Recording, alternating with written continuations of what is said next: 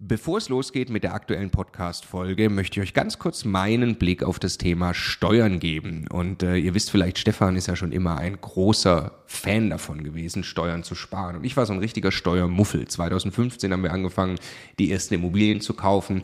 Und Stefan war schon immer drauf und dran, jeden Cent Steuern zu sparen, den man irgendwo sparen kann. Und ich fand das Thema immer irgendwie ein bisschen nervig. Ich dachte, ah ja, warum soll ich mich damit beschäftigen? Klar ist es toll, weniger Steuern zu bezahlen.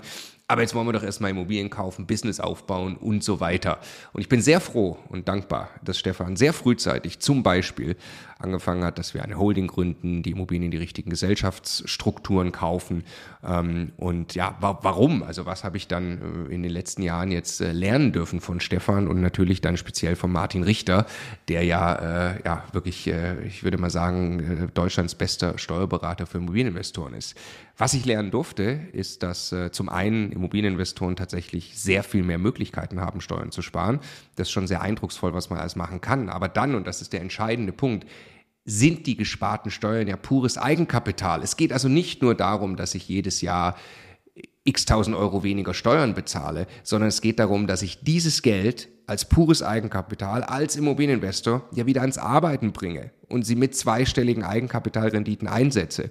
Und ich mir dann anschaue, wie viel größer mein Vermögensaufbau ausfällt, zum Beispiel über zehn Jahre, dann kann es gut sein, ich habe nachher das doppelte Vermögen, weil ich mich eben damit beschäftigt habe, Eigenkapital schon vorzugehen, indem ich möglichst viel oder möglichst wenig Geld ans Finanzamt äh, äh, bezahle und möglichst viel Steuern spare, die ich wieder reinvestieren kann. Genau deshalb machen wir seit vielen Jahren sehr viele Inhalte gemeinsam mit Martin Richter und wenn du Lust hast, einmal zu erfahren, welche Möglichkeiten es alles gibt, der eine große Rundumüberblick, dann ist unser Live-Webinar kostenlos, 100% kostenloses Live-Webinar mit Martin Richter genau das Richtige. Eine Stunde lang geht er durch alle steuerlich relevanten Themen für dich als privater Immobilieninvestor. www.immocation.de slash Steuerwebinar. Da findest du die Termine. Es sind alles Live-Termine, die wir jetzt mit ihm aufgesetzt haben. Also am besten jetzt gleich anmelden. Viel Spaß! selbst die Altersvorsorge in der Hand haben. Das war der Wunsch von Henriette. Nach einiger Recherche kam sie auf das Thema Immobilien und merkte dann, dass Immobilien für sie der richtige Weg sind. Im Interview spreche ich mit Henriette darüber, wie sie gestartet ist, wie sie Objekte akquiriert und auch die Kaufpreise verhandelt. Und natürlich darf auch nicht fehlen, warum sie den Standort Dresden für sich entdeckt hat. Aber jetzt genug der Vorworte, wir gehen rein ins Interview. Viel Spaß dabei der Immokation Podcast. Lerne Immobilien. Hallo Henriette, schön, dass du da bist und ja, schöne Grüße von hier nach Erbstadt. Wir haben hier bei uns noch über 0 Grad nach Berlin, wo es, glaube ich, ein bisschen fröstelnder ist gerade, habe ich in den Nachrichten gesehen. Also tatsächlich weiß ich nicht, ob es fröstelt. Es fühlt sich auf jeden Fall nach Kühlschranktemperaturen an und das ist für den 1. April entweder ein Scherz oder zumindest kein guter Frühlingsausblick. Ne? ja, aber ich hoffe, es geht gut und du bist guten Mutes jetzt heute für unser Interview. Definitiv und neugierig gespannt auf deine Fragen. Aber sag mal, du bist nicht ähm, gebürtige Berlinerin, richtig? Genau, also ich habe schon immer an der Spree gewohnt. Ich komme aber aus einem kleinen B an der Spree, aus Bautzen und bin jetzt nach Berlin gezogen, also Wahlberlinerin genommen. Was hat dich aus Bautzen nach Berlin jetzt getrieben? Mm. Bautzen ist, ist ganz im Osten, ne? wenn, ich, wenn ich das jetzt. Äh also Bautzen ist 60 Kilometer von der polnischen Grenze mhm. in Richtung Westen und dann nochmal 60 Kilometer in Richtung Dresden, also tatsächlich zwischen Dresden und äh, der polnischen Grenze, genau. Äh, wenn ich heute darüber nachdenke, was hat mich nach Berlin getrieben, dann war es tatsächlich das spannende elektrische Netz. Also ich bin über ein Praktikum hierher gekommen und dann tatsächlich hier nicht mehr vom äh, Stromnetz losgekommen und da bin ich immer noch, also beruflich hier und dann einen Partner gefunden, der auch seinen Lebensmittelpunkt hier hat und deshalb dann hier festgelebt, würde ich mal sagen. Also es war die, der, der Berufseinstieg oder die berufliche Veränderung, dass du jetzt in Berlin bist? Genau, ja. Was, was war denn vorher, bevor du jetzt ähm, als, als Ingenieurin, ne, bist du dann im, beim Stromnetz richtig, oder? Genau, ja. Hm. Also ich habe regenerative Energiesysteme an der TU Dresden und der KTH in Stockholm studiert. Äh, das ist Elektroenergietechnik mit Ausrichtung auf erneuerbare Energien. Darauf habe ich mich spezialisiert, beziehungsweise ich habe mich auf äh, elektrische Netze spezialisiert und bin dann darüber beim Stromnetz gelandet hier. Ähm, genau, so kam es nach Berlin. Und zuvor hast du dann, hast du dann studiert in ähm, Stockholm, hast du gesagt, ne? Und in Dresden. Genau, beides, ja. Und das ist ja ein rein technisches Studium. Äh, das hat mir damals schon nicht gereicht. Ich war irgendwie noch neugierig auf den wirtschaftlichen Part und dann noch den Ausblick, wie geht's ähm, in Richtung Führung weiter, habe dann zwischendrin noch ein Jahr einen MBA am Collège des Ingenieurs eingefügt und bin dann äh, mit abgehackter Fernbeziehung und Traumjob in der Tasche hier wieder in Berlin gelandet. Ja. Mhm. Und dementsprechend jetzt, also bei Stromnetz Berlin in der Führung, äh, in einem operativen Bereich. Das heißt, ich habe 150 Kollegen und Kolleginnen, die rund um die Uhr für die Berliner und Berlinerinnen im Einsatz sind. Wenn wir irgendwo einen Stromausfall haben, dann kenne ich die Person, die den quasi bereinigt und alle zuverlässig wieder versorgt, ja. Also steiler, steiler Einstieg und wahrscheinlich auch ähm, sehr auslastend, ne? was, was, was das Zeitliche angeht. Also auf jeden Fall sehr auslastend und sehr ähm, abwechslungsreich, auch sehr actionreich. Es passieren sehr viele, das ist jetzt ein Wortwitz, äh, spannende Themen. Ne? Ähm, und unterm Strich ist kein Tag so, wie er geplant hat geendet. Äh, wenn ich jetzt seit dreieinhalb Jahren in der Position bin, dann denke ich mittlerweile, okay, die Tage, die wirklich so aufgehört haben, wie ich sie geplant hatte, die kann ich an einer Hand abzählen. Aber genau das brauche ich auch ein Stück weit, genau. Das, das, macht, das macht ja auch Spaß, das macht es spannend, ne? Ähm, wenn, ja. wenn kein Tag ist wie der, wie der andere. Ja. Wann war das? Ähm, wann, wann hast du angefangen in Berlin? Ich habe im August 2018 in Berlin in meiner jetzigen Position angefangen. Mhm. Genau. Und vorher dann direkt, direkt vom Studium nach Berlin in den ersten Job? Vom MBA-Studium, ja. Also ich bin im Mai 2017 Diplom-Ingenieurin geworden in Dresden und dann habe ich noch das eine Jahr eingeschoben äh, in Paris, München und Turin. Und dann hat mich die Position hier nach Berlin gelockt, genau. Cool. Und äh, wir wären ja nicht im äh, Interview bei Immocation, wenn jetzt nicht die Frage käme, oh, was hat das Ganze mit Immobilien zu tun? Und sag mal, wann, ähm, wann, wann ist denn da der, der Gedanke gereift, ähm, dass du dich auch mit Immobilien beschäftigen wolltest? Also 2018 war ich total happy, erstmal im Job anzukommen. Und ähm, mich treibt sehr stark an, neue Dinge zu lernen. Und so konnte ich mich halt in den ersten Monaten da einleben.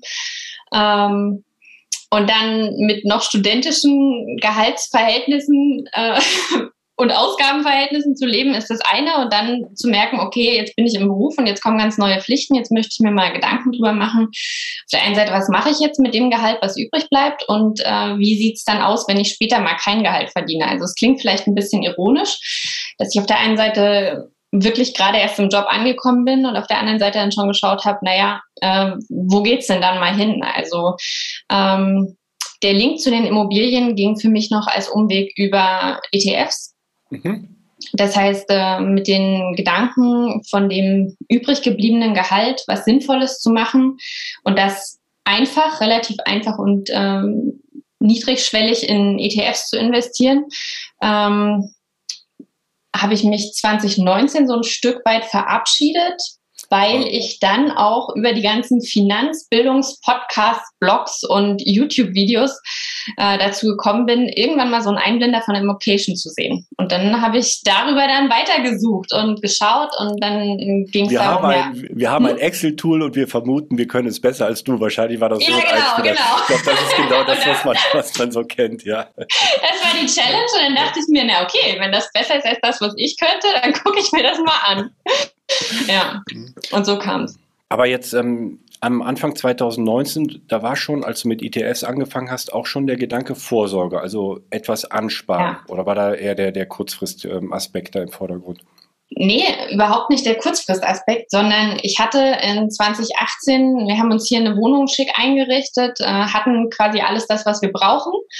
Und dann blieben immer noch ähm, ein paar Geldscheine übrig auf dem Konto und dann war für mich die Frage, was mache ich damit jetzt Sinnvolles, wohl wissen, dass ich das kurzfristig nicht brauche. Und das ist auch ein Gedanke, der mich immer wieder ähm, antreibt, um zu schauen, ja, was brauche ich denn wirklich? Also mir geht es nicht darum, was Großes zu haben oder zu imponieren oder sowas, sondern ganz viel, was brauche ich? Ist es sinnvoll für mich? Ähm, möchte ich da jetzt Energie reinstecken oder nicht? Genau. Aber es war noch nicht so, dass, dass du einen Schmerz oder so hattest. Ich habe eine, eine Rentenlücke möglicherweise, dass man die schon bildlich vor Augen gesehen hat. Darauf muss ich hinarbeiten. Das war einfach, ich habe gerade, ähm, ich bin in der guten Ausgangssituation, ein gutes Gehalt zu verdienen. Es bleibt auch was übrig und ich sorge ja. jetzt einfach mal vor. Ja, genau. Ich hatte mir tatsächlich zu dem Zeitpunkt die Rentenlücke noch gar nicht ausgerechnet. Äh, ich war ja schon stolz wie Bolle, dass ich überhaupt meine Rentenkontenklärung gemacht hatte, dass ich also alle Ausbildungszeiten und sowas schon mal äh, festgenagelt hatte und das dann nicht später auf mich zukam. Ähm, und trotzdem war da der Antrieb da, das, was ich jetzt nicht brauche, sinnvoll so zu investieren, dass ich mir später auch einfach keine Sorgen machen muss. Also dass es einfach ist, dass es leicht ist und da waren dann ganz schnell auch schon die ersten Impulse aus den ETFs. Ja, dann fang einfach zeitig an und dann kann es weitergehen. Und das ging dann mit Immobilien quasi genauso weiter. Fang zeitig an und dann kann es weitergehen, ja. Das ist der Punkt ne? bei, der, bei der Wertpapieranlage und bei, bei Immobilien. Also die Zeit ist da unser bester Freund. Also die, die spielt einfach mit. Ne? Ja, genau. Ja. Und ähm, das ETF hast du dann aufgehört oder läuft das parallel noch weiter? ETF sparen? Also ich sag mal so, ich habe eine Notgroschen und ich investiere in ETFs und ich habe meinen Notgroschen immobiliendienlich erweitert, sodass ich immer die Kaufnebenkosten quasi von der Immobilie, die mir über den Weg läuft, die ich sehr interessant finde, finanzieren könnte. Und alles, was dann noch übrig ist, das kommt weiterhin in ETFs. Okay. Und das war dann 2019, hast du angefangen, dann sind wir jetzt wahrscheinlich 2020 rum, wo du dann auf unsere Werbung mit dem Excel-Tool aufmerksam geworden bist. Dann hast du genau. Education kennengelernt, ja. Ja. Und was ist, was ist da jetzt, jetzt passiert? Weil ich, ich, ich stelle mir das einfach auch, ich versuche mich da rein zu versetzen. Ich bin ein ETF-Sparer, habe meine Sparpläne und dann sage, oh, jetzt Immobilien. Jetzt äh, lege ich los. Das, das geht ja nicht von, von heute auf morgen, sondern ist ja auch so ein, so ein Reifeprozess auch dabei. Und, und wir nennen es auch manchmal so ein bisschen so die romantische Phase, wo man sich damit erstmal beschäftigt und dann schaut, ähm, ist das was überhaupt für mich? Man, man fuchst sich da ein wenig rein in diese ganze Thematik, kommt immer tiefer und immer tiefer. Und ähm, bei, bei vielen kommt dann irgendwann so dieser Aha-Effekt, oh, das könnte ja Sinn machen. Da beschäftige ich mich mir jetzt mal richtig intensiv mit. Und jetzt mal die Frage, wie, wie war dieser Verlauf bei dir? Also ich hatte ja eingangs schon erwähnt, dass ich sehr gerne Neues lerne, dass ich sehr neugierig bin und irgendwann waren die ETFs quasi in der Tasche und das hatte ich verstanden und dann lief das nur nebenbei als Sparplan und ich musste mich um nichts mehr kümmern und hatte quasi freie Kapazitäten, anderes zu tun. Und das war auch äh, ziemlich zeitnah zu diesem Teaser von euch, dass ihr wettet, ihr könnt es besser mit eurem Excel-Tool. Und dann ging für können, mich. Können wir es denn besser? ja, ich nutze eure Excel-Tools. Ja. challenge ihr mich schon wieder. Will ich mir ja glatt selber eins bauen? Nein, aber ich habe jetzt auch keine Fehler oder ähnliches gefunden. Im Gegenteil, ich verlasse mich da auf euch und bin da sehr zufrieden. Genau. Und unterm Strich war es dann so, okay, freie, freie Spitzen, ich schaue es mir mal an, hatte dann auch so den ersten Riecher, ah, okay, äh, Bruttomietrendite müsste in dem Bereich sein, damit es dann auch eine Bank, Bankrate abdecken kann. Habe mir dann einfach nur auf ImmoScout und Co. mal äh, Angebote angeschaut und hatte dann das Gefühl, also irgendwie kommt das noch nicht zusammen dass die Zahlen, die man braucht, damit sich's rechnet, mit den Angeboten und den Mietverhältnissen, damit das so passt. Das heißt, da hat mir dann noch so ein Puzzlestück gefehlt. Und äh, ich konnte auch zwar die angebotenen Preise einordnen, aber ich wusste nicht, ob das jetzt wirklich ein guter Preis ist. Und äh, ich bin ja da losgetigert und hatte den Eindruck, wenn da ein Preis dran steht als Angebot, dann ist es so wie im Laden, wie in der Bäckerei, dann kostet das genauso viel, wie es da angesagt ist. Und das war für mich dann erst viel später ein Lerneffekt, dass es gar nicht so sein muss, sondern dass das eine, ein Angebot Preis ist und noch nicht der Preis, zu dem die Immobilie dann äh, buchstäblich über den Tisch geht. Genau. Eine, eine unverbindliche äh, Empfehlung. Ne? Ja. ja, und erst das hatte ich damals nicht gelesen. Und das war noch ein ganz großes Puzzlestück, was gefehlt hat. Äh, deshalb, ich habe es mir angeschaut, habe dann rumgerechnet und dachte mir, nee, da kommen wir nicht auf einen Nenner. Und das ist jetzt noch nicht so, dass das jetzt wirklich mich hinterm Ofen vorlockt und besser ist als die ETFs. Wo hast du denn, äh, wo hast du denn gesucht? An welchem Standort und wie bist du da vorgegangen, überhaupt diesen Standort zu finden, wo du jetzt diese ersten Gehversuche, sag ich mal, unternommen hast?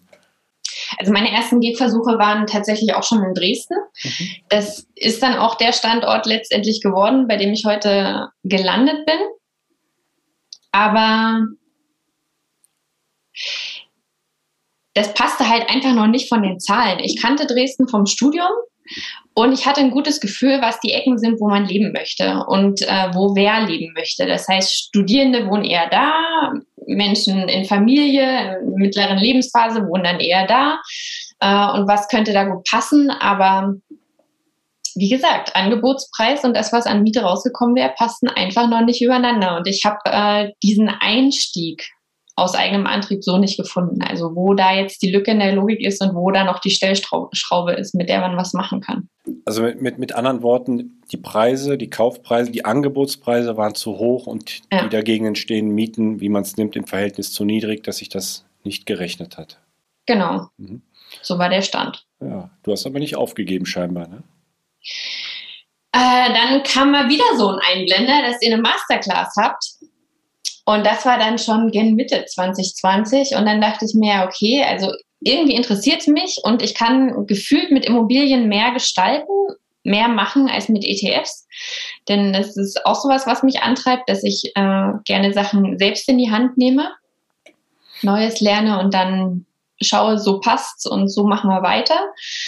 Und ähm, mit ETFs ging das einfach nicht. Und dann hatte ich mir einfach mal angeschaut, ja, was bräuchte es denn für die Masterclass? Und irgendwann äh, saß ich dann abends auf der Couch.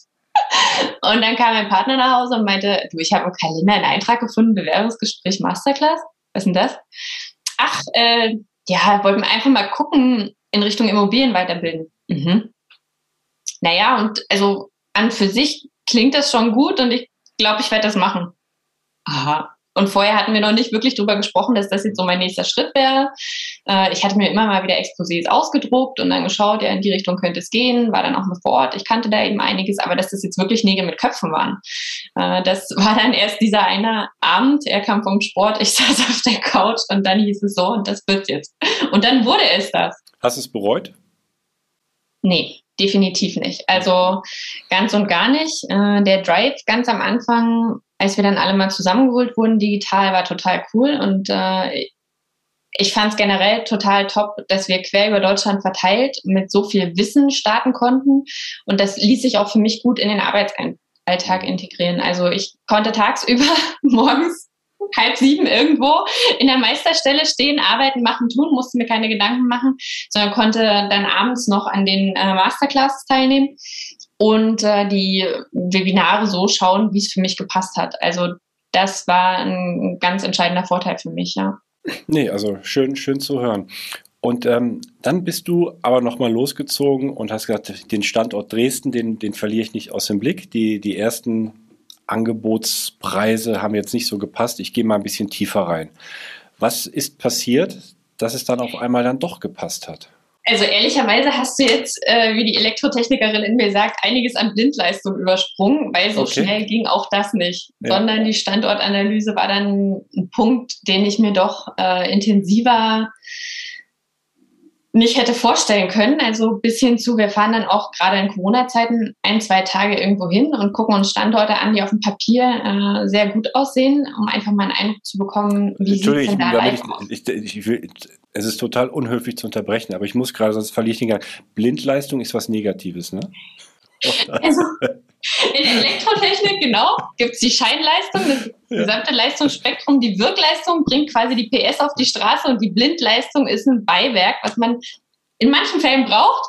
Aber es gibt unter Elektrotechnikern diesen Witz, dieses Bierglas, wo oben die, die Schaumschicht hast und dann wirklich die Flüssigkeit. Scheinleistung ist alles zusammen. Äh, Blindleistung ist die Schaumschicht und das reine Bier ist dann die Wirkleistung. Genau. Okay, ich entschuldige mich für die Blindleistung, dass ich da diesen Schritt übersprungen habe. So.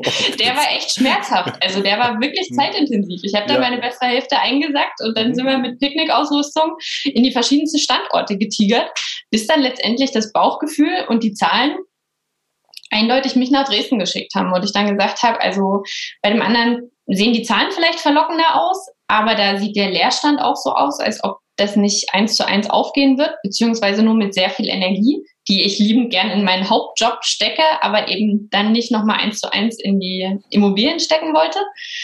Und dann äh, gab es Standorte, die sehen sehr lebenswert aus und da gibt es keinen sichtbaren Leerstand, aber da sind die Preise so utopisch, dass sich das für mich nicht gerechnet hat als Investition, damit sich die Immobilie dann selber trägt. Und so kam es dann letztendlich dazu, dass ich gesagt habe, und Dresden wird's. Mhm. Wie, wie, hast du dich angenähert? Hast du da jetzt so, so Tools wie Homeday, den Preisatlas von ImmoScout, unseren Preisatlas, so alles kombiniert oder hast du da einen bestimmten Tipp? alles kombiniert. Mhm. Also tatsächlich alles kombiniert. Äh, auch ein Gefühl dafür gekriegt, wie die Preise von Homeday einzuordnen sind, wie sich die zusammensetzen, dann immer mal wieder auch geschaut, was es an kostenlosen Tool gab, Tools gab aus ImmoScout und Co., das, was es an Tools von euch gab, um dann eben zu schauen, was ist denn jetzt das Bild vom Markt? Und auch geschaut, äh, ein Angebot, das einen bestimmten Quadratmeterpreis hat, in Dresden zum Beispiel 2000 Euro. Wie lange ist denn das so drin? Also wer guckt sich dieses Angebot genauer an und wie schnell ist das wieder weg? Und wie schnell sind ange andere Angebote weg für 3000 Euro den Quadratmeter? Also die sieht man dann mitunter länger drin. Und so habe ich dann ein Gefühl dafür entwickelt, was könnte passen. Mit Balkon, ohne Balkon, mit Stellplatz, ohne Stellplatz, wie viele Etage? Überschwemmungsgebiet, nicht Überschwemmungsgebiet, ja. Klar, ne, an, der, an der Elbe ist auch, äh, wann, war das? Wann war das Hochwasser? Ich kann, ich kann mich schon gar nicht mehr erinnern. Ich glaube, das war 2003 und 2013, zweimal ein Jahrhundertwasser, ja. Jahrhundert Hochwasser. Ähm, genau. Und dementsprechend habe ich mir dann die Karten zu den Überschwemmungsgebieten nochmal genauer angeschaut. Und tatsächlich war dann auch jetzt das Hochwasser letztes Jahr äh, in 21 im westlichen Teil von Deutschland auch nochmal ein ausschlaggebender Punkt zu schauen, wo möchte ich, dass meine Objekte liegen. Mhm. Und beim ersten Objekt war es tatsächlich absolutes Glück. Da hatte ich das noch nicht hundertprozentig auf dem Schirm. Hatte tatsächlich auch schon unterschrieben. Und dann eine Nebenstraße weiter fängt das Überschwemmungsgebiet an. Dann dachte ich mir, okay, das ist jetzt das Lernthema. Du musstest kein Lehrgeld zahlen. Die Bank hat auch alles mitfinanziert. Das ist alles gut gegangen, aber später guckst du jetzt immer an. Also die erste Wohnung ist auch zu einem Deal dann geworden. Also die nächste Straße zum Überschwemmungsgebiet. Genau, also das war auch wieder nicht die erste Wohnung von, ich schaue sie mir an, ich rechne sie durch, ich besichtige sie. Und dann die erste Wohnung, nee, da steckte auch wieder die besagte Blindleistung drin. Äh, und dann hat es aber gepasst. Und tatsächlich bei der ersten Wohnung, in der Besichtigung, der Angebotspreis bei 110.000 Euro. Und dann dachte ich mir, ja, eigentlich auch das ist ein bisschen viel für die 43 Quadratmeter. Und dann habe ich tatsächlich dem Makler den Umschlag gegeben mit dem Angebot von 100.000 Euro. Und dann hat er schon so ein bisschen kritisch geguckt, meinte, er wird es versuchen, aber weiß er jetzt auch nicht so genau. Und dann dachte ich mir, okay, aber dann hast du es gemacht und für 100.000 Euro würdest du die kaufen. Ja, und dann kam tatsächlich drei Tage später der Anruf, ja, für 100.000 Euro können Sie die kaufen. Das war dann erstmal so, so ein kleines Glücksgefühl, oder? Großes ja, Glücksgefühl. Ja. Hast du, denn, hast du denn vorher ähm, bei den vorigen Besichtigungen auch schon Angebote gemacht oder hast du dann von vornherein gesagt, nee, es passt nicht und das war jetzt wirklich die erste Wohnung, wo du auch formal ein Angebot abgegeben hast? Also bei den Wohnungen vorher hatte ich auch Angebote in der Tasche, aber dann hat so viel nicht gepasst. Das sah auf dem Papier besser aus und dann war die Nachbarschaft anders, dann hat es im Hauseingang komisch gerochen oder was auch immer, dass ich dann schon dachte, N -n, das wird's einfach nicht. Und dann hatte bei dem dritten Angebot oder bei dem dritten Mal, ich hatte ein Angebot in der Tasche, hatte dann alles gepasst und da habe ich es gezückt. Mittlerweile sage ich, äh, ich würde immer ein Angebot abgeben, wenn das Bauchgefühl stimmt, aber dann muss der Angebotspreis halt anders aussehen oder mein Angebotspreis anders aussehen und auch anders im Vergleich zu dem auf den Plattformen angebotenen Preis. Also für 100.000 eine 43 Quadratmeter Wohnung im, im schönen Dresden. Die Finanzierung hast du schon geklärt oder musstest du dich jetzt noch auf den Weg machen, die Finanzierung unter, unter Dach und Fach zu bringen? Das war die zweite große Lehre. Ich würde jetzt immer schon mit einer zumindest Voranfrage lostigern und das habe ich an der Stelle nicht gemacht und dachte mir dann, ach, das wird schon passen. Also ich habe keine anderen Schulden, das wird schon passen und äh, so war es dann auch. Ich hatte im Nachgang dann schon einiges zu rudern und einiges zu tun, damit das dann alles noch gepasst hat. Und ich saß dann tatsächlich beim Notar und hatte noch nicht die Finanzierung. Ich musste danach nochmal extra hin zur Grundschuldbestellung. Würde ich heute nicht nochmal so machen. Ein bisschen, bisschen die Düse gegangen wahrscheinlich. Ne? Oder hat die Bank hm. vorher schon gesagt, nee, es läuft alles, funktioniert? Ja, zumal ich die ganzen zeitlichen Abläufe nicht kannte. Also wenn man dann anfängt, dann kommt ja die Frage, wann ist die Kaufpreisfälligkeit? Wann geht das alles so los? Wann muss das Geld wohin fließen? Und das hatte ich im Vorhinein einfach nicht auf dem Schirm und hatte dann aber das Glück, dass das alles gepasst hat, beziehungsweise habe den Turbo eingelegt, damit ich nicht nur mit Glück alles passend gemacht habe, sondern dann tatsächlich alles stand. Also die Bank hat dich finanziert. Wie, wie äh, hast du das jetzt ausgestaltet? Also den, den Kaufpreis, hast du Eigenkapital mit eingebracht oder hast du komplett alles finanziert? Und ja, wie lange hat es dann am Ende gedauert, bis, äh, bis das Geld dann zur, oder andersrum, äh, war das Geld dann zur Kaufpreisfälligkeit dann auch zur Verfügung? Ja, das war der Fall. Also das war da. Das wäre in dem Moment auch anders gegangen. Ähm, war aber gut, dass das direkt schon von der Bank dahin konnte und dass das alles gepasst hat. Ich habe zu 100 Prozent finanziert, habe nur die Kaufnebenkosten selbst getragen. Das war die Strategie dahinter, möglichst wenig Eigenkapital einzubringen äh, und das dann eben in der Zwischenzeit anders zu nutzen, in ETFs zu lassen oder aber schon für die nächsten Immobilien äh, bereit zu haben. Und habe dann auch mit einer 2% Tilgung eine ziemlich niedrige Tilgungsrate angepeilt und dann auch bekommen. Genau. Und das bei einer regionalen Bank weil es mir wichtig war, dass ähm, wir das alles, also dass ich das alles regional aufziehe, dass das dann da passt und dass da auch ein bisschen mehr persönlicher Kontakt zur Bank da ist, als wenn ich das jetzt über Vermittler oder ähnliche gemacht hätte. Also regional dann eine Bank aus, aus Dresden dann. Genau, mhm. ja. Ah ja, Zins hast du schon gesagt oder? Da war ich bei 1,9 Prozent. Mhm. Habe ich noch nicht gesagt. Mhm. Also Tilgung, Tilgung 2 Prozent, Zins 1,9, Kapitaldienst in Summe dann 3, 3,9. Genau. Und die Wohnung hast du vermietet übernommen, vermutlich. Ne? Ja, mhm. so ist es. Ja. Miet, Mieter oder Mieterin ist, hast du dann kennengelernt bei der Besichtigung? Das, das hat vermutlich alles, alles gepasst oder waren die bei der Besichtigung gar nicht vor Ort? Doch, also der Makler hatte mich äh, mit in die Wohnung gebracht. Wir hatten uns vorher das Grundstück angeschaut, auch zu Corona-Zeiten, das heißt mit Maske und noch tagesaktuellem Test, damit sich der Mieter noch sicher fühlt, damit das nicht schon das erste Steinchen im Getriebe ist, wenn man dann miteinander lange gut leben möchte und ein gutes Verhältnis haben möchte. Ja, und dann äh, sind wir da einmal durchgetigert, haben uns das angeschaut, dann habe ich gefragt, was eben da an der Wohnung so stört, was ich als potenzielle künftige Eigentümerin mal ändern sollte. Das hat er dann auch bereitwillig erklärt. Ähm, dann sind wir wieder raus, also der Makler und ich, und dann gab es draußen die Angebotsübergabe, ja. Und Verhältnis zum Mieter war sympathisch, ne? Oder hast du dann da, ja. also ich meine, ist ja immer schön, wenn er dann auch oder die Mieterin dann von, von sich aus ein bisschen erzählt und sagt, das stört mich nicht oder das könnte man mal gemacht werden oder sowas, dass man da von vornherein eine, eine gute Ebene der Zusammenarbeit dann auch findet. Ne? Genau, das hatte gepasst. Also das, was am Anfang zwischen uns stand. Also ich hatte das Gefühl, da steht irgendwas zwischen uns und habe dann auch einfach mal nachgefragt. Und dann, als ich gefragt hatte, wie schnell hier das Internet ist, dann hat der Mieter auch gesagt, wollen Sie hier selber einziehen? Da habe ich gesagt, nein, aber das ist ein ganz wichtiges Kriterium für diejenigen, die hier wohnen, ob denn das Internet passt oder nicht.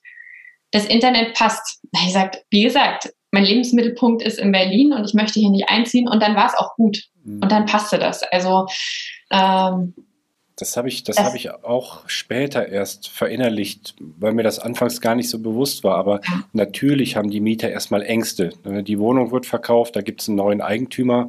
Äh, was macht er jetzt? Kann ich hier überhaupt wohnen bleiben oder so? Ne? Und dann ähm, dem, dem Mieter, Mieterin da ganz schnell die Ängste nehmen. Ne? Ja, genau. Und ich habe auch äh, von Anfang an mit offenen Karten gespielt, habe gesagt, das ist jetzt meine erste Wohnung, äh, die ich da zur Kapitalanlage und zur Altersvorsorge kaufe oder kaufen möchte. Nö, ich habe schon gesagt, ich kaufe. Also ich bin da selbstsicher aufgetreten, habe gesagt, also der Drops ist eigentlich schon gelutscht, da muss jetzt nur noch die Unterschrift und das Papier. Und äh, dann war das beiseite geräumt, das passte. Und ähm, dann war der, der Erstkontakt in Ordnung. Und als dann die Kaufpreis Zahlung durch war, hatte ich mich dann auch selbstständig per Brief bei dem Mieter nochmal vorgestellt, habe ihm auch gesagt, dass alles, was irgendwie geht, gerne digital stattfinden soll in der Kommunikation. Wenn irgendwas ist, feuerfrei rund um die Uhr, das kenne ich ja von der Arbeit, soll er sich einfach mal bei mir melden, dann finden wir dazu eine Lösung. Mhm. Und das hat dann auch gepasst, ja. Ach super. Jetzt hast du ja ähm, einen Quadratmeterpreis knapp unter 2300 Euro bezahlt. Ähm, jetzt ohne die, die Wohnung im Detail zu kennen und die, die Eigenheiten der Wohnung. Und ähm, jetzt ist es in, in Dresden, wenn, wenn man sich das so anschaut, einmal mal oben drauf schaut, ähm, durchaus teurer, was, was den Quadratmeterpreis angeht. Ist da, hast du da jetzt ein, ein besonderes Schnäppchen gemacht oder ähm, wie, wie kam es dazu, dass du zu diesem Preis kaufen konntest jetzt am Ende? Also ich würde nicht sagen, dass es ein besonderes Schnäppchen ist. Da geht immer ein bisschen mehr, glaube ich. Und ich verhandle sehr gerne, zumindest die Sachen, die verhandelbar sind. Und ich habe ja gelernt, Immobilienpreise sind verhandelbar. Ähm, heute sind die Preise in Dresden tatsächlich auch ein ganzes Stück weit höher und da sehe ich ganz andere Angebotspreise, auch locker mal 3.300 Euro für einen vergleichbaren Standard oder 2.600 Euro. Das war die Wohnung nicht. Ähm, sie wäre aber an für sich 10.000 Euro teurer gewesen. Das heißt, ich habe schon ein Stück weit verhandelt äh, und das dann auch gemacht. Und tatsächlich war es zu dem Zeitpunkt so, dass der Verkäufer die Wohnung einfach abstoßen wollte. Und das war dann eben die Gelegenheit und dann hat das gepasst und äh, dann ging das. Ja. Was sind die Pläne jetzt äh, mit dieser Wohnung? Wie, wie soll es da weitergehen? Also als ich die Wohnung erworben habe, war sie weit unter Mietspiegel tatsächlich aus Investorensicht nicht top bewirtschaftet. Wo lag, es, wo lag es da, wenn ich, wenn ich reinfrage, entschuldige, von der, von der Bruttomietrendite? Nur, dass wir das einordnen können zum, zu deinem Kapitaldienst, zu deinen 3,9 Prozent. Die Wohnung lag, als ich sie eingekauft habe, äh, bei 6,50 Euro den Quadratmeter Netto-Kaltmiete. Mhm. Und die habe ich mittlerweile schon äh, mehr an das Mietspiegelniveau rangeführt. Also da die gesetzlich möglichen äh, Rahmenbedingungen genutzt und dann eben die Wohnung dahingehend entwickelt, mit dem Mieter darüber gesprochen. Und damit passt es jetzt für Kannst, den Moment, mh. genau. Das heißt, du hast jetzt die, ähm, deinen Kapitaldienst kannst du aus der Miete heraus bezahlen. Aber, also wenn ich, wenn ich das jetzt grob überschlage, hast du jetzt hier noch ein bisschen, bisschen was, was du ähm, monatlich reinschießt, beziehungsweise äh, an negativen, wir nennen es ja immer Cashflow, an negativen Cashflow hast, ja. äh, weil die Wohnung sich jetzt aus der Miete nicht komplett trägt, sondern ähm, jetzt überschlagen die deine Betriebskosten, die du noch hast oder die Instandhaltungsrücklage jetzt ähm, monatlich noch reingibst. Ja, das sind ungefähr 30 Euro, mhm. die sich dann nicht ausgehen, von denen ich aber sage, das passt, weil rundum die Entwicklung passt. Also auch äh, der Stadtteil ist einer, der sich in eine Richtung entwickelt, die stimmt.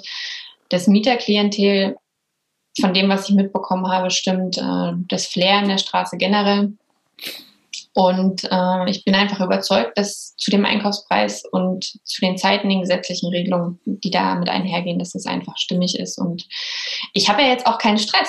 Wir reden ja darüber, dass ich meine Altersvorsorge absichern möchte und dementsprechend ist das alles auf dem Weg. Und wenn ich, ja am Anfang eingeleitet, die Zeit ist unser, ist unser bester Freund. Ne? Genau. Mhm. Und in, äh, ich sag mal, in, in 30 Jahren, 35 Jahren, wenn das, wenn das Ganze dann abbezahlt ist, dann hast du deinen Haken dran, ähm, zumindest an einem guten Zuschuss zu deiner, zu deiner Rente und die Rentenlücke ist wahrscheinlich äh, damit auch geschlossen. Ne? Ja, also ich fühle mich, ich fühle mich ein bisschen zurückerinnert. Ich, ich habe meine, meine erste Wohnung auch gekauft ähm, und habe zugezahlt. Ich, ich fand das damals auch überhaupt nicht äh, schlimm, weil ich dieses Bild vor Augen hatte.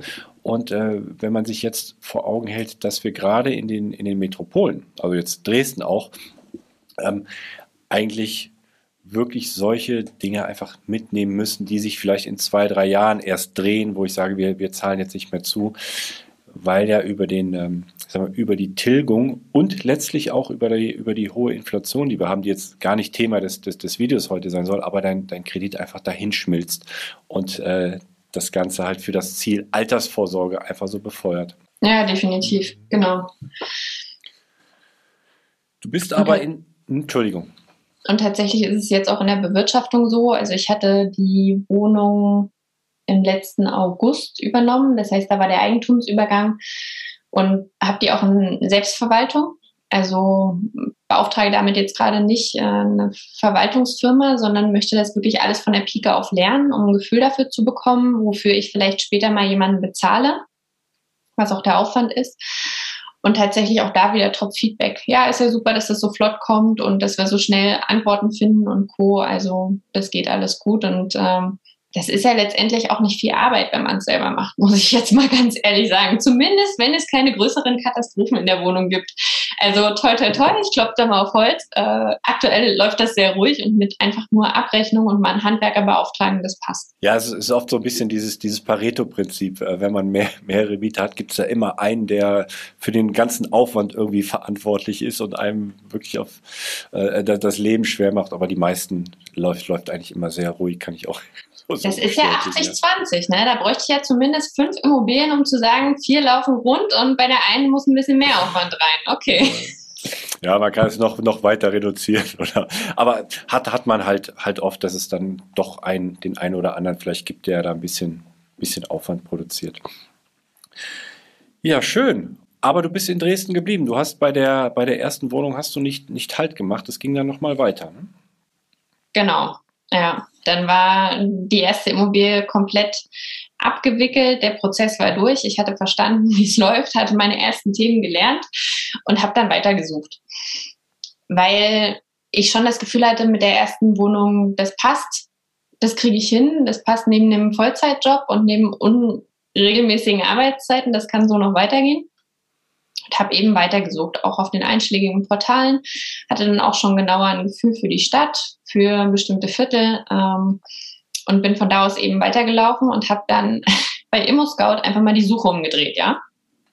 Habe äh, angefangen, nicht die neuesten zuerst, sondern bin dann auf die letzte Seite gerutscht und habe mir die ältesten angeschaut. Die Ladenhüter quasi, also die Brötchen, die zu dem Preis nicht rausgegangen sind. Dann habe ich mir genau die Angebote angeschaut äh, und hatte dann eins gefunden, was erstaunlich lange drin war und wo ich dachte, okay, dann gibt es da noch Verhandlungsspielraum. Und den habe ich dann genutzt. Hast du rausgefunden, warum es so lange drin war? Was war der Preis einzig und allein? Es war eine Mischung aus Preis, Geduld des Verkäufers und Zustand der Wohnung. Also Zustand war nicht so berauschend, höre ich daraus, und der Preis für diesen Zustand zu teuer. Also die Wohnung ist aktuell vermietet ja. und äh, der Mieter wohnt da jetzt schon eine Weile drin. Würde die Wohnung jetzt leer stehen, würde ich noch einige Themen ändern, bevor ich die in eine Neuvermietung gebe. Sagen wir es mal so. Mhm. Ja. Jetzt ist ja ähm, ein, ein, wenig ungewöhnlich, also das höre ich jetzt zumindest zum, zum ersten Mal. Ich suche mir die Angebote raus, die schon lange drin sind. Ich würde jetzt auch sagen, die, die lange drin sind, sind einfach absolut überteuert oder ist es wirklich so das Fallobst, weil viele einfach gesagt haben, das, das will ich mir nicht antun. Du hast es umgedreht und für dich äh, zunutze gemacht. Äh, da will ich jetzt noch ein bisschen mehr darüber erfahren, was du da für Erfahrungen mitgemacht hast. Ist jetzt die, diese einzelne Wohnung, die du gefunden hast, oder kann man da wirklich systematisch rangehen mit dieser Strategie? Also ich gehe erstmal nur auf die Wohnung ein und in der Wohnung hat es sich dann wirklich ausgezahlt. Und das war auch da ohne Blindleistung. Das heißt, ich hatte es da einfach mal versucht, das umgedreht und dann lief es so. Das heißt, äh, ich bin auf das Angebot gegangen, habe gesagt, ich hätte gerne Besichtigung, habe mir das dann angeschaut, hatte zu dem Zeitpunkt auch im Nachgang wirklich total Glück, dass äh, ohne Makler besichtigt wurde. Und ich bin einfach mit dem Mieter durchgegangen und habe gesagt, was ist hier alles an der Wohnung nicht in Ordnung? Genau das. Und das hat dann auch geholfen zu argumentieren, weshalb wir über den Preis einfach nochmal sprechen müssen. Und die Besichtigung war auch ziemlich kurz. Ich hatte dann auch schnell eben die Angst genommen und gesagt, nee, ich werde hier diese Immobilie nicht selbst nutzen, sondern auch da wieder mein Lebensmittelpunkt ist in Berlin. Ich möchte die wirklich nur zur Altersvorsorge und hatte das dem Mieter klar gemacht. Das hat dann auch gepasst. Da stand nichts zwischen uns.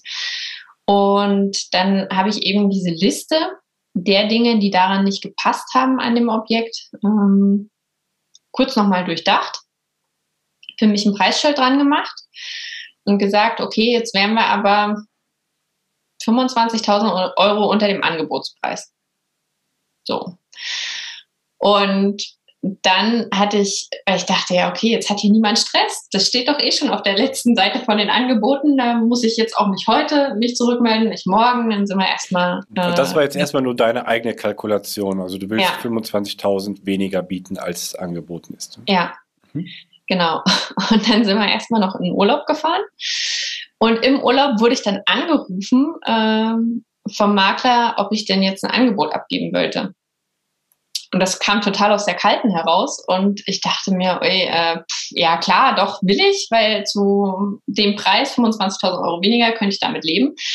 Und war aber so in Urlaubsstimmung und habe gesagt, nee, wir machen mal 35.000 Euro weniger und habe den Preis dann angegeben, weil ich dachte, du kannst ja nichts verlieren. Dass du die Wohnung nicht hast, das ist ja schon der Fall. Und wenn dir dann jemand absagt, ja, dann ist es so. Und du könntest ja nochmal nachbessern, ne, wenn er sagt, das ist zu wenig. Na, das war tatsächlich nicht ansatzweise mein Plan, weil die Wohnung auch gerade nicht zu einer guten Netto-Kaltmiete, zu einer annähernden marktüblichen Netto-Kaltmiete äh, vermietet ist äh, und auch weit unter Mietspiegel. Das heißt, äh, das ist auch wieder ein Objekt, was sich in den Jahren entwickelt wird. Und dann habe ich eben statt der angebotenen 149.000 Euro 115.000 Euro geboten und habe schon am Telefonhörer gemerkt, dass da jemand schwer atmet. Und, Schnappatmung. und bin dann aber dabei geblieben. Also Thema Verhandlungstaktik auch einfach mal nichts sagen und das so wirken lassen. Und dann war auch die Aussage, ja, dann stimme ich das nochmal kurz mit dem Verkäufer ab. Dann dachte ich mir, okay, das wird jetzt auch wieder dauern, bis ich da was höre. Und es waren keine 20 Minuten später, dass ich da eine Rückmeldung bekommen habe. Und dann hieß es, ja, das können wir so machen. Und da habe ich gezweifelt, ob ich nicht noch zu viel geboten habe, ob mein Preisschild zu groß war, was ich daran gepackt habe. Aber kleiner Spannungsbogen, die Aufklärung kommt später noch. So, dann hatten wir das da bei 115.000 Euro. Es gab dann auch den äh, Notartermin, auch die Bank ist da komplett mitgegangen, da gab es überhaupt keinen Sport, das war alles total easy. Beim Notartermin ähm, der Verkäufer auch ganz ruhig, grinste und dann dachte ich mir noch mal mehr, also ernsthaft, habe ich hier ein zu großes Preisschild rangepackt. Und dann hatten wir unterschrieben und ich habe es mir so verkniffen zu fragen. Und dann nach der Unterschrift sagte ich noch äh, ganz kurz die Frage, warum ist sie denn nicht marktüblich vermietet, sondern so weit drunter? Dann guckte mich der Verkäufer an und meinte, hätte ich da mehr Miete verlangen können? Ja, durchaus. Da war noch einiges an Luft. Also die ist jetzt für 4,60 Euro circa den Quadratmeter äh, vermietet. Und äh, der Mietspiegel gibt für diese Kategorie eben auch circa 7 Euro an. Und der Markt sagt nochmal was anderes. Und äh, dann sehe ich so diese gelinden Zweifel in den Augen vom Verkäufer und habe dann aber festgestellt, dass er die Wohnung schon sehr günstig eingekauft hatte und für ihn also der Gewinn nach zehn Jahren steuerfrei zu verkaufen, der war für ihn schon top. So, und dann habe ich nicht weiter nachgefragt, bin dann also nach Hause gefahren zum Anstoßen auf die zweite Immobilie. Und dann ging es los, ging in die Bewirtschaftung durch mich ähm, das hat jetzt auch erst angefangen und passte soweit alles. Auch mit dem Mieter ähm, Kontakt hergestellt, das passt. Alles in Ordnung. Und jetzt bin ich im Hinterkopf schon an dieser dritten Wohnung dran gewesen und hatte da wieder mit dem Makler zu tun von der zweiten Wohnung. Und da hat mich das ja jetzt echt nicht in Ruhe gelassen. Da hatte ich mir wieder eine Wohnung angeschaut, die schon relativ lange auf dem Markt ist, wo der Preis auch passt, wo ich aber denke, da ist noch Luft, da ist auch noch was zu tun. Okay. Darf ich, darf ich kurz, kurz einhaken? Also wir sind jetzt bei der, bei der zweiten Wohnung sind wir jetzt durch. Ihr wart ja. beim Notar, du hast mit dem Verkäufer euch lächelnd nochmal ausgetauscht, hast erfahren, mhm. die ähm, Miete ist eigentlich sehr günstig. Das heißt, der, der jetzige Mieter ähm, wohnt im Moment sehr günstig. Ja. Äh, weil, weil der Verkäufer einfach die Miete da auch nicht, ich sage, ich nenne es mal in Anführungszeichen, gepflegt hat. Ähm, was sich für dich aber sehr gut in der Kaufpreisverhandlung einfach äh, niedergeschlagen hat. Ja, ich meine, ich war bei 1900 Euro den Quadratmeter. Das ist äh, für Dresdner Verhältnisse tippitoppi. Also, es hat schon Spaß gemacht. Hm. genau. Also, gut, das ist jetzt zwei, zwei Jahre, knapp zwei Jahre zurück. Wer weiß, ob man, ob man jetzt heute noch so diesen Verhandlungsspielraum hat. Ne? Also die habe ich erst im November, im okay. November 2021 mhm. gekauft. Mhm. Also recht, recht kurz, ja. Ja, ziemlich frisch. Genau. Also sehen wir es, es geht, es geht dann noch. Es geht noch, ja, es geht. Gut, das heißt, die ähm, Miete 4,60 Euro ist auch noch nicht angepasst.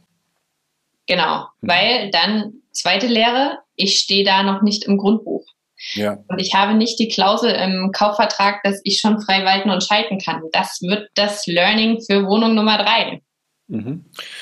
Aber auch hier entwickelt sich mit der Zeit und äh, das, das könnte wirklich sehr attraktiv werden. Ne? Also gerade den, den, den Vermögenszuwachs, den du einfach über den, den Einkaufspreis jetzt ja schon verbuchen kannst, plus einfach die, die Entwicklung dieser Wohnung. Ja, ja und äh, da war auch die Finanzierung wirklich rund, also 2,0 Prozent Tilgung, 1,6 Prozent Zinsen. Mhm. Und auch wieder, wieder 100 Prozent. Ja. Mhm. Genau. Du hast es eben ähm, ich komme ich komm jetzt auf die dritte Wohnung das auch, aber ich, ich wollte eine, eine Sache noch, du hast, du hast eben gesagt, du, du hast die 100% Finanzierung bei der ersten gemacht und jetzt auch bei der zweiten, weil du mhm. einfach Kapital, Eigenkapital schon bist. Um das mhm. jetzt nochmal nachzufragen, also du hast Eigenkapital, das du einfach nur nicht einsetzen möchtest. Also genau. du könntest jetzt auch eine 80% Finanzierung gehen, aber du hast gesagt, du machst einfach die 100%, weil dein Kapital einfach weiter, weiter arbeitet. Genau, also ich habe ja parallel noch äh, Kapital zum Beispiel in ETFs und äh, die liegen da, die wachsen ja genauso. Und dementsprechend kann ich das zwar zeigen, aber setze es nicht ein. Ja, ich habe ich hab das deswegen jetzt nochmal gesagt, weil es, es, gibt ja auch die Herangehensweise, es ist gar kein Eigenkapital vorhanden und deswegen mache ich jetzt eine 100 Prozent und das kann eben auch gefährlich werden dann ähm, mhm. für den einen oder anderen mal. Also das habe ich tatsächlich im Hinterkopf, dass es dann nochmal den Bedarf geben kann, Sicherheiten nachzuschießen. Also das steht ja auch in allen Kreditverträgen drin, ne? Dass äh, wenn sich irgendwas am Markt ändert, wenn sich äh, die Zinsen ändern, dass man dann auch nochmal ein Zinsänderungsrisiko hat. Nicht nur, wenn dann der Kredit ausläuft, sondern eben auch schon, wenn sich die Zinsen, und es gab ja sehr günstige Zinsen, schlagartig ändern, dass man dann auch nochmal nachschießen muss. Und das ist schon im Hinterkopf. Ja, man, man, kann sich, man kann sich halbwegs absichern, auch indem man einfach gut einkauft. Und das, das hast du scheinbar ja hier getan. Einfach unter, unter Marktwert eingekauft, dann äh, kann man das gut, gut abfedern, dieses Risiko. Ja, einfach unter Marktwert einkaufen, das klingt so leicht gesagt. Das ist aber gar nicht so einfach. Also der, ich weiß nicht, durch wie viele Angebote ich durchgerauscht bin, um dann wirklich mal zu sagen, und hier versuche ich es. Da sieht die Immobilie so aus, als ob es passt, als ob dann das Mieterklientel das wäre, mit dem ich arbeiten möchte, mit dem ich ähm, meine Strategie vervollständigen kann und äh, dann tatsächlich auch den Verhandlungsspielraum zu haben. Also es gibt ja Sachen, die sind nicht verhandelbar, weil vielleicht auch Schicksale dahinter stecken, weil dann die Familie sagt, nee, das muss jetzt fürs Altersheim reichen und das muss jetzt eine Person absichern und dann ist da viel weniger Verhandlungsspielraum als jetzt in den Situationen, die, die ich hatte. Mhm. Ja, absolut. Also dass da, dass da viel Energie äh, drin steckt und gerade der, gerade die Initialarbeit gemacht werden muss, sich durch die Angebote durchforsten, äh, mit Maklern sprechen, besichtigen, besichtigen und so weiter. Also will ich dir überhaupt nicht abreden, gar keine Frage. Ähm, Wenn es so einfach wäre, dann, dann wird es auch jeder machen. Also ja. Und das Suchen, ne? Also ich weiß nicht, wie es dir so geht, aber wenn man die ganze Zeit vor einem Bildschirm hockt und irgendwelche Besprechungen hat und dann nebenbei noch sieht, da kommen jetzt neue Angebote rein, das scroll ich da auch noch durch. Also früher hat man gesagt, pass mal auf, du kriegst viereckige Augen und jetzt macht man das quasi 10, 12 Stunden am Tag mit Immobiliensuche, Abrechnung und Co. Ja. Also was, was ich auch aus vielen von, von unserer Community einfach auch herangetragen bekomme, man darf sich nicht abschrecken lassen von den Angebotspreisen. Also durchaus das Gespräch suchen, durchaus besichtigen, in den Dialog eintreten und mal schauen, was, was da geht. Und dann guckt man halt und sagt, okay, das ist mein Preis, zu dem bin ich bereit, da passen meine, ich sag mal, meine Kennzahlen im Hintergrund, meine Metriken. Und dann muss man mal schauen, schauen, was geht. Aber nicht einfach nur, weil der Angebotspreis einfach jetzt nicht passend ist, das von vornherein direkt aussortieren. Ich sage, wenn es absolut ist, wenn man sagt, das ist jetzt so an der Grenze zu unverschämt schon fast, dieses Preisangebot, das gibt es ja auch. Mhm. Ähm, man ein bisschen, bisschen Gefühl walten lassen. Aber unterm Strich, ähm, klar, das ist, das ist Arbeit. Das ist Arbeit, an solche Objekte heranzukommen. Und dann auch zu bekommen. Also ja. die Angebote, die sich lohnen, da sind ja dann noch viele unterwegs. Ja. Du hast erwähnt, drittes Objekt hast du in der Pipeline oder hast du schon ähm, auch in deinen Bestand aufgenommen? Habe ich in der Pipeline. Mhm. Und da war es tatsächlich so, also ich suche aktiv weiter. Ich habe jetzt auch äh, mit einer Co-Investorin in Berlin immer mal wieder geschaut, was ein ganz anderer Markt ist. Und selbst wenn man mehrere Jahre in Berlin gewohnt hat, äh, ist hier auch einfach das Netzwerk so stark, dass man, wenn man das als zweiten Standort einführen möchte, dass man da ganz andere Hausaufgaben machen muss. Und äh, die Schnelligkeit hier auch eine ganz andere ist, als ich das zum Beispiel in Dresden erlebt habe. Und dementsprechend hat man da jetzt drei Besichtigungen und keine davon ist dann zum Abschluss gekommen, wo wir gesagt haben, das passt für uns und unsere preislichen Vorstellungen passen für den Verkäufer. Das heißt, da haben wir auch nochmal ordentlich Zeit investiert. Und das, was ich jetzt in Dresden noch ähm, im Ärmel hatte oder habe, das ist auch wieder was Solo, also etwas, was ich selber mache, ähm, auch wieder für die Altersversorgung, Altersvorsorge. Und eben jetzt bei dieser dritten Wohnung, da gab es diese tolle Begebenheit, dass das Angebot genau wieder von dem Makler stammte, wo ich die zweite Wohnung gekauft habe. Und ich hatte ja bei der zweiten Wohnung noch im Hinterkopf, war mein Preisschild zu groß. Und jetzt bei der dritten Wohnung äh, hatte ich halt auch geschaut, äh, okay, passt soweit, ist auch vom Angebotspreis her nicht so weit weg, dass ich sage, da brauche ich mir gar nicht mal anschauen. Sondern war dann auch da, hatte da eine Besichtigung mit Makler und Mieter. Der Mieter teilte mir auch mit, na, eigentlich ist er auf dem Sprung und möchte bald raus aus Dresden. Zack, sind die Ohren größer geworden bei mir. Und dann kam das nächste. Naja, aber eigentlich, also die Wohnung hat schon noch ein paar Macken. Gut, dann sind wir wieder meine beliebte Liste durchgegangen, haben uns angeguckt, was jetzt hier alles vielleicht nicht stimmt und was ich dann potenzielle Preisverhandlungen mit aufnehmen kann. Und dann waren wir draußen, waren schon durch mit der Besichtigung, dem Mieter einen schönen Nachmittag gewünscht. Und dann spreche ich draußen nochmal an, weil es so in mir gearbeitet hat. Jetzt ganz ehrlich, bei der Wohnung, die wir letztens beurkundet haben, was wäre die unterste Grenze vom Verkäufer gewesen? Und ich wusste, die Frage, die kann mich gleich so unglücklich machen, aber ich bin fast vor Neugier geplatzt. Und die Antwort, willst du mal raten, was die Antwort war? Ja, ähm, also ich, ich kenne ja den, ich kenne ja den, den Zustand jetzt, aber ich sag mal, er hat sich wahrscheinlich höher, hätte er sich angefreundet, 100, 125, 130 würde ich jetzt mal schätzen. Also er hatte die Wohnung wirklich lange auf dem Markt, hat gesagt, unter 135 geht für ihn gar nichts. Dann stand die Wohnung noch weitere Monate da und dann war es irgendwann unter 125 und am Ende war es die Aussage, also unter 120 passiert hier nichts. Und die hat so lange gesessen, also diese Wohnung auf dem Markt, dass dann schon die Maklerfirma gesagt hat, nee, die muss jetzt langsam echt mal raus, sonst können wir ja auch nichts mehr machen. Und dann hatte ich eben das Angebot gebracht. Und dieses Angebot war noch valide, also es war noch on und andere hatten das schon wieder zurückgezogen. Und dann waren es auch die 115. Und eigentlich wollte er noch 5000 mehr haben. Und dann war ich tatsächlich sehr glücklich, dass das überhaupt auch so geklappt hat. Weil äh, ich glaube, jeder andere Antwort an der Stelle hätte im Nachgang mir gezeigt, okay, da war das Preisschild zu groß, da könntest du noch mal ein bisschen anders rangehen. Aber wenn ich mir überlege, dass ich ursprünglich mit 125 rangehen wollte und dann noch mal 10.000 Euro drunter geblieben bin und dass keiner von den involvierten Parteien gedacht hat, äh, dann war das schon ein echtes Glücksgefühl und darauf haben wir dann gleich noch mal angestoßen. Ja, das ist eine schöne Bestätigung dann noch mal, ja. Ja, total. Also dass, dass die deine eigene Kalkulation passt und dann nochmal die Bestätigung, dass dann du auch nicht zu viel geboten hast. Und die Spanne scheinbar richtig gut ausgereizt hast, ja.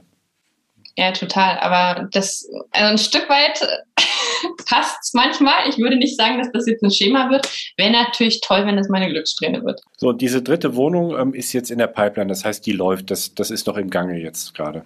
Genau, das ist noch äh, im Entstehen und im Werden. Ich merke jetzt auch bei der dritten Wohnung, da kommt viel mehr das Rationale durch. Also, dass es vorher sauber berechnet ist, dass es nicht so ein, so ein totaler Hunger ist auf, ich möchte jetzt gerne eine Immobilie haben und möchte damit mein Portfolio diversifizieren und ich möchte das jetzt möglichst schnell und andere in meiner Mastermind sind vielleicht auch schon zum Zug gekommen und ich jetzt nicht. Und äh, jetzt bei der dritten merke ich einfach ganz klar, okay, ich habe jetzt schon zwei, die mir den Rücken stärken. Ich habe meine Erfahrungen gemacht, auch in Verhandlungen und Co. Und ähm, ja, die dritte kann kommen, ist herzlich willkommen. Äh, und wenn das aber nicht zu den Konditionen passt, die für mich passen, dann wird das nicht meine Wohnung, da wird es eine andere dritte geben.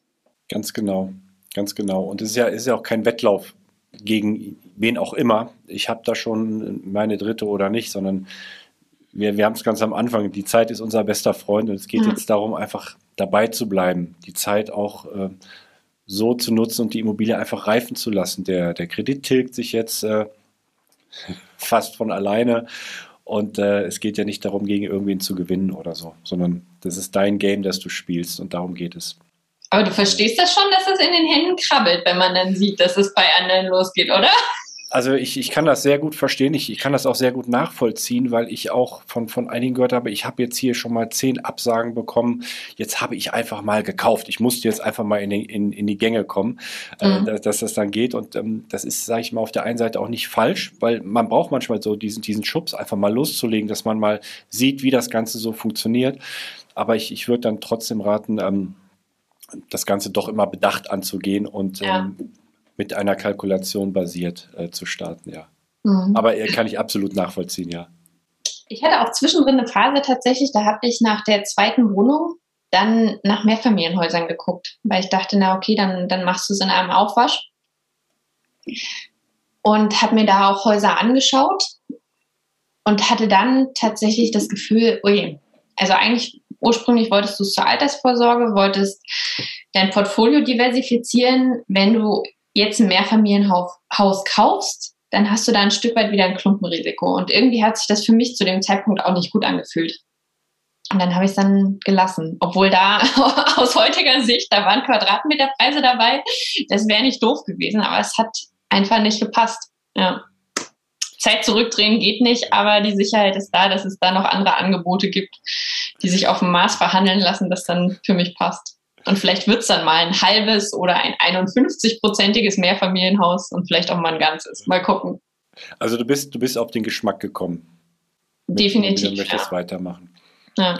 Wann, wann würdest du sagen, ist deine, deine Altersvorsorge gelöst? Also gibt es da einen Punkt, wo du sagst, jetzt ist der Vermögensaufbau mit Immobilien abgeschlossen, jetzt kümmere ich mich um andere Dinge, um, um meine Karriere, um äh, was auch immer? Oder ich bleibe jetzt dabei? Mm. Oder weiß man das einfach noch gar nicht jetzt? Also ich würde es mir tatsächlich noch weiterhin offen mhm. lassen. Ich habe das Gefühl, dass ich durchaus noch mehr Immobilien handeln kann, dass ich das Risiko einschätzen kann, dass ich da weiter loslaufen kann, auch keine Angst vor großen Zahlen habe. Dass das, was es jetzt ist, schon läuft, dass ich da auch eine fundierte Wissensbasis habe und ein Netzwerk, auf das ich zurückgreifen kann, um eben Fragen zu stellen, wenn ich mir irgendwo unsicher bin, zu einem Sparring, ob das dann die Coaches sind, ob es äh, Mastermind-Teilnehmer sind oder jetzt eben meine potenzielle Co-Investorin. Wenn wir dann noch was Gemeinsames finden, dann geht es auf jeden Fall weiter. Nur bin ich da jetzt nicht fixiert drauf, dass es jetzt unbedingt sein muss. Also das ist es nicht. Es ist schön, dass es läuft. Es ist schön, dass ich es äh, im Griff habe. Hm ich will aber definitiv nicht ausschließen, dass das dann tatsächlich nochmal noch mal ein Stück mehr wird. Also die beiden Immobilien, selbst wenn die komplett abbezahlt sind und dann ähm, die Miete rein ein Einkommen ist, ohne dass ich dann einen Kapitaldienst leisten muss, wird auch noch nicht rein für eine Rente reichen. Das heißt, das bräuchte, glaube ich, noch ein bisschen, auch wenn ich mir bewusst darüber bin, wie viel ich brauche, wie viel genug ist. Hm, da gibt es schon noch einen Spielraum. Ich würde aber auch nicht ausschließen, dass es dann einen Teil in Immobilien gibt und einen Teil in ETFs. Ja. Also die, die, die Übergänge sind, sind da oft fließend. Also wir, wir, wir ja. haben so eine gewisse Kategorie, aber die auch nicht festgefahren ist, sondern weil es eben so verschwimmt ist. Also so diese Kategorie der, der Altersvorsorge oder derjenige, der einfach für seine Altersvorsorge sparen möchte, ähm, mit Immobilien in dem Falle. Ähm, und das sind so ein bis fünf eher Wohnungen. Ähm, wo man einfach sagt, grüner Haken dran an meine Altersvorsorge. Das reift jetzt 30, 35 Jahre. Und die nächste Kategorie, die wir so haben, ist so der Hobbyinvestor bzw. Mhm. Hobbyinvestoren, wo man sagt, das funktioniert ja eigentlich ganz gut. Ich mache da jetzt mal weiter. Meine Bank hat gesehen, dass ich es kann. Ich selbst habe gesehen, dass ich es kann. Und wie gesagt, das ist oft ändern sich da diese, diese Ambitionen dann auch. Ich wünsche dir auf jeden Fall, dass es mit der dritten Immobilie bei Dresden dann auch, auch funktioniert und natürlich mit deiner Co-Investorin aus Berlin unbekannterweise, schöne Grüße, äh, einen tollen Start für euer erstes Co-Investment. Vielen Dank, Henriette. Ich danke dir.